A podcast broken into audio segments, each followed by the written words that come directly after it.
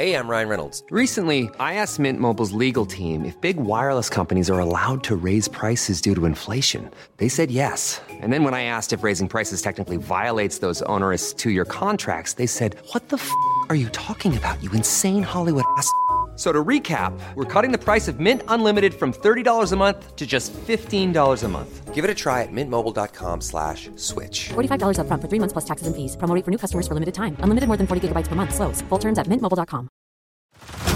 Head over to Hulu this March, where our new shows and movies will keep you streaming all month long. Catch the acclaimed movie, All of Us Strangers, starring Paul Mescal and Andrew Scott.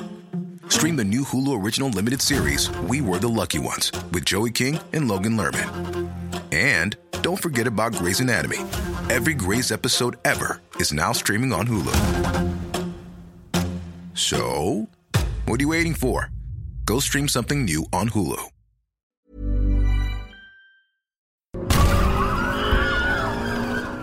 Hello all of you beautiful people, Jules here for WhatCulture.com, and this is the thing, I do love me a good trailer for a film. It gets me hyped up, it gets all of my anticipations going, but unfortunately they can sometimes be a little bit misleading, containing footage that isn't even in the film, stitching together scenes to make a totally unrelated tone, and obviously might just give away a lot of the plot points. So let's try and fix this with some simple rules that if studios adhered to, might mean that trailers are more honest and therefore better overall. With this in mind, I'm Jules, this is WhatCulture.com, and these are 8 simple fixes that would make movie trailers awesome again. Number 8. Stop using footage that you know won't be in the movie. Now, it's become an increasingly common trait that trailers for big movies contain copious amounts of footage that isn't actually in the finished film. And while it's maybe not as bad as giving away things that are in the movie, it can lead to expectations that can never be matched and twists that once appeared to be solid marketing campaigns into utter con jobs. Now, you kind of know on paper why this happens, as movie trailers are now released so far in advance that the movie is nowhere near finished when the teasers hit. With special effects shot in progress and the final edit still uncertain, it means that they have to cobble together something. But then you end up with trailers like The Force Awakens, and pretty much every moment from the trailers featuring the character of Maz was cut completely. And that shot of her passing Leia a lightsaber was probably still intended to be in the movie when it was shown in the second teaser,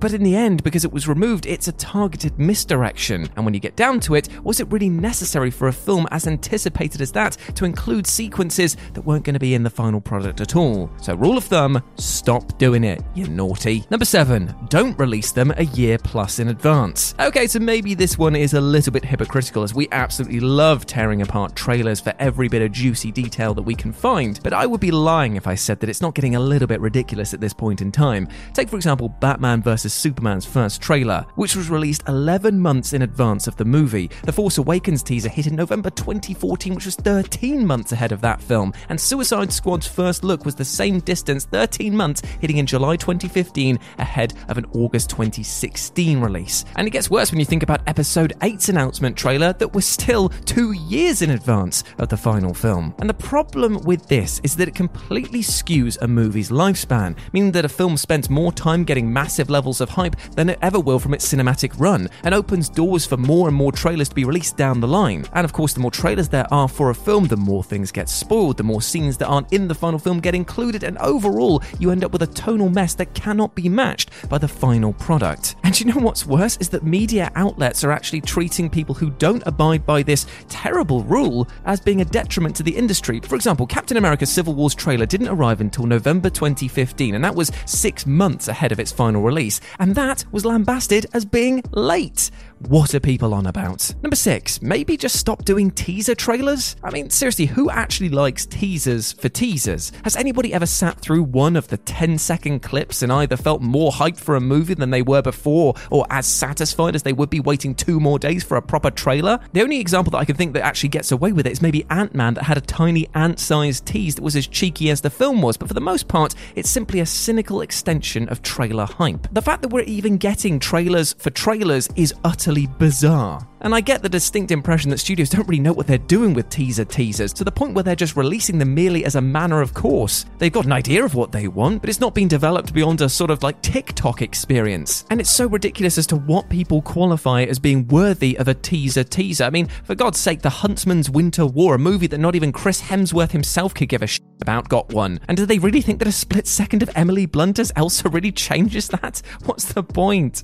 Number 5, don't ruin the resolution of even minor beats. So the primary role of a trailer is to sell the movie, and the best way to do that is to tease some of the big events while leaving enough unseen to make the viewer want to buy a ticket. It's like, here's an enticing setup for free, but you'll have to pay to see how it's resolved. That is pretty simple, right? Well, somebody needs to tell the people making blockbuster trailers, because for them the rule doesn't seem to apply. For example, seeing Paul Walker run up from a falling bus and make the leap off the edge of a cliff is an exhilarating promise of what you get in the movie, but seeing Paul Walker run up a falling bus and making the leap off the edge of the cliff, then catching Michelle Rodriguez's car and getting back into the ground safely is pretty cool, but it means that there's nothing more to get out of that scene when you watch the movie for real. At some point, it was decided that you could just carte blanche spell out an action sequence across multiple trailers without anybody really considering that what you're doing over the course of a marketing campaign is systematically removing even the smallest surprise. Good going. Number 4. We should agree that no more presenting of dreams as being reality. How are the Avengers going to repair Captain America's shield? What is Luke doing with R2-D2? How is Batman going to get out of this post-apocalyptic landscape?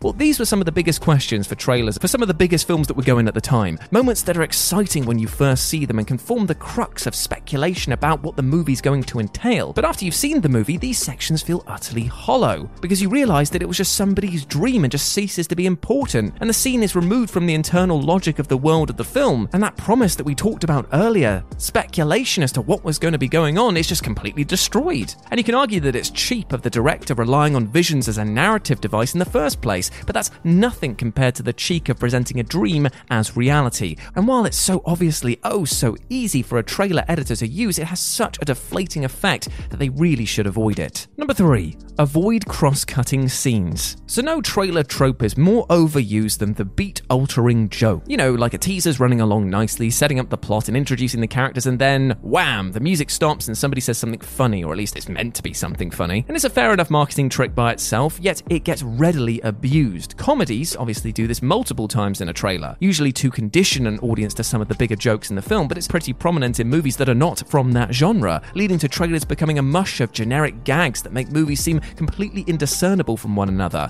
But worst of all, too often are these funny moments actually just made up of two different moments and then twisted into a Frankenstein punchline. And to what end? If the movie doesn't have any quippy gags, then why are you pretending that it does? That terrible Fantastic Four reboot even uses the same shot of Kate Mara laughing as the framing for multiple cross-cutting jokes across several trailers, and none of them were actually funny because each of them were clearly constructed from three totally unrelated scenes. So I have to ask, what is the point? And it should be avoided. Number 2, we gotta stop with this one surprise marketing tactic. The criticism that movie trailers spoil far too much can seemingly be countered by a barrage of recent examples where secrets were kept tight up until release. Luke in Star Wars The Force Awakens, Dr. Man in Interstellar, the return of Jean and Cyclops in X-Men Days of Future Past. They're all pretty cool moments that were kept on the down low, right?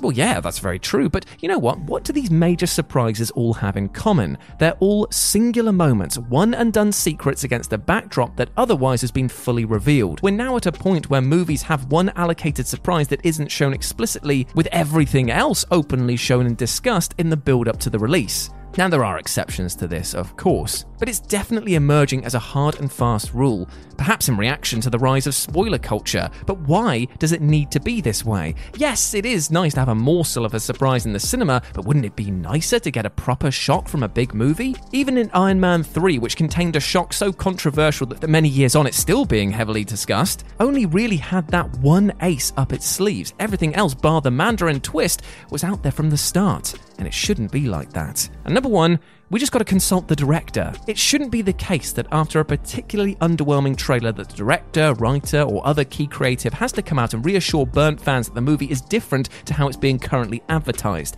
Now seriously, think about how ridiculous it is that Zack Snyder has to defend Batman vs Superman in the wake of a spoiler-ridden trailer, or that Simon Pegg shares fan bewilderment over the teaser of Star Trek Beyond, a movie that he wrote. Now while it's clear sometimes that distributors do work with the director on crafting the best marketing campaign possible, like Brian Singer tweeted an image of him working on X-Men Apocalypse's trailer, and The Force Awakens' entire campaign was meticulously planned with the cooperation of the always secretive J.J. Abrams, but for the most part it feels that the film was just pawned off to the trailer editor, who's given an incredibly vague brief and free rein to butcher whatever footage they want. Now, it is understandable that in the lead-up to the release the director typically has more pressing concerns on their mind, but their knowledge of what tone the finished movie is going for and what big reveals should or should not be ruined is essential information for an editor. As trailers become often as big as the movies themselves sometimes, it's only sensible that the directors get a little bit more involved, right? Botox Cosmetic, out of botulinum toxin A, FDA approved for over 20 years. So, talk to your specialist to see if Botox Cosmetic is right for you. For full prescribing information, including boxed warning, visit botoxcosmetic.com or call 877-351-0300. Remember to ask for Botox Cosmetic by name. To see for yourself and learn more, visit botoxcosmetic.com. That's botoxcosmetic.com. Don't you love an extra $100 in your pocket? Have a TurboTax expert file your taxes for you by March 31st to get $100 back instantly. Because no matter what moves you made last year, TurboTax makes them count. That means getting $100 back and 100% accurate taxes, only from Intuit TurboTax. Must file by 3/31. Credit only applicable to federal filing fees with TurboTax full service. Offer can be modified or terminated at any time. So, you've got an idea for a business. The store of your dreams. There's just one thing to figure out.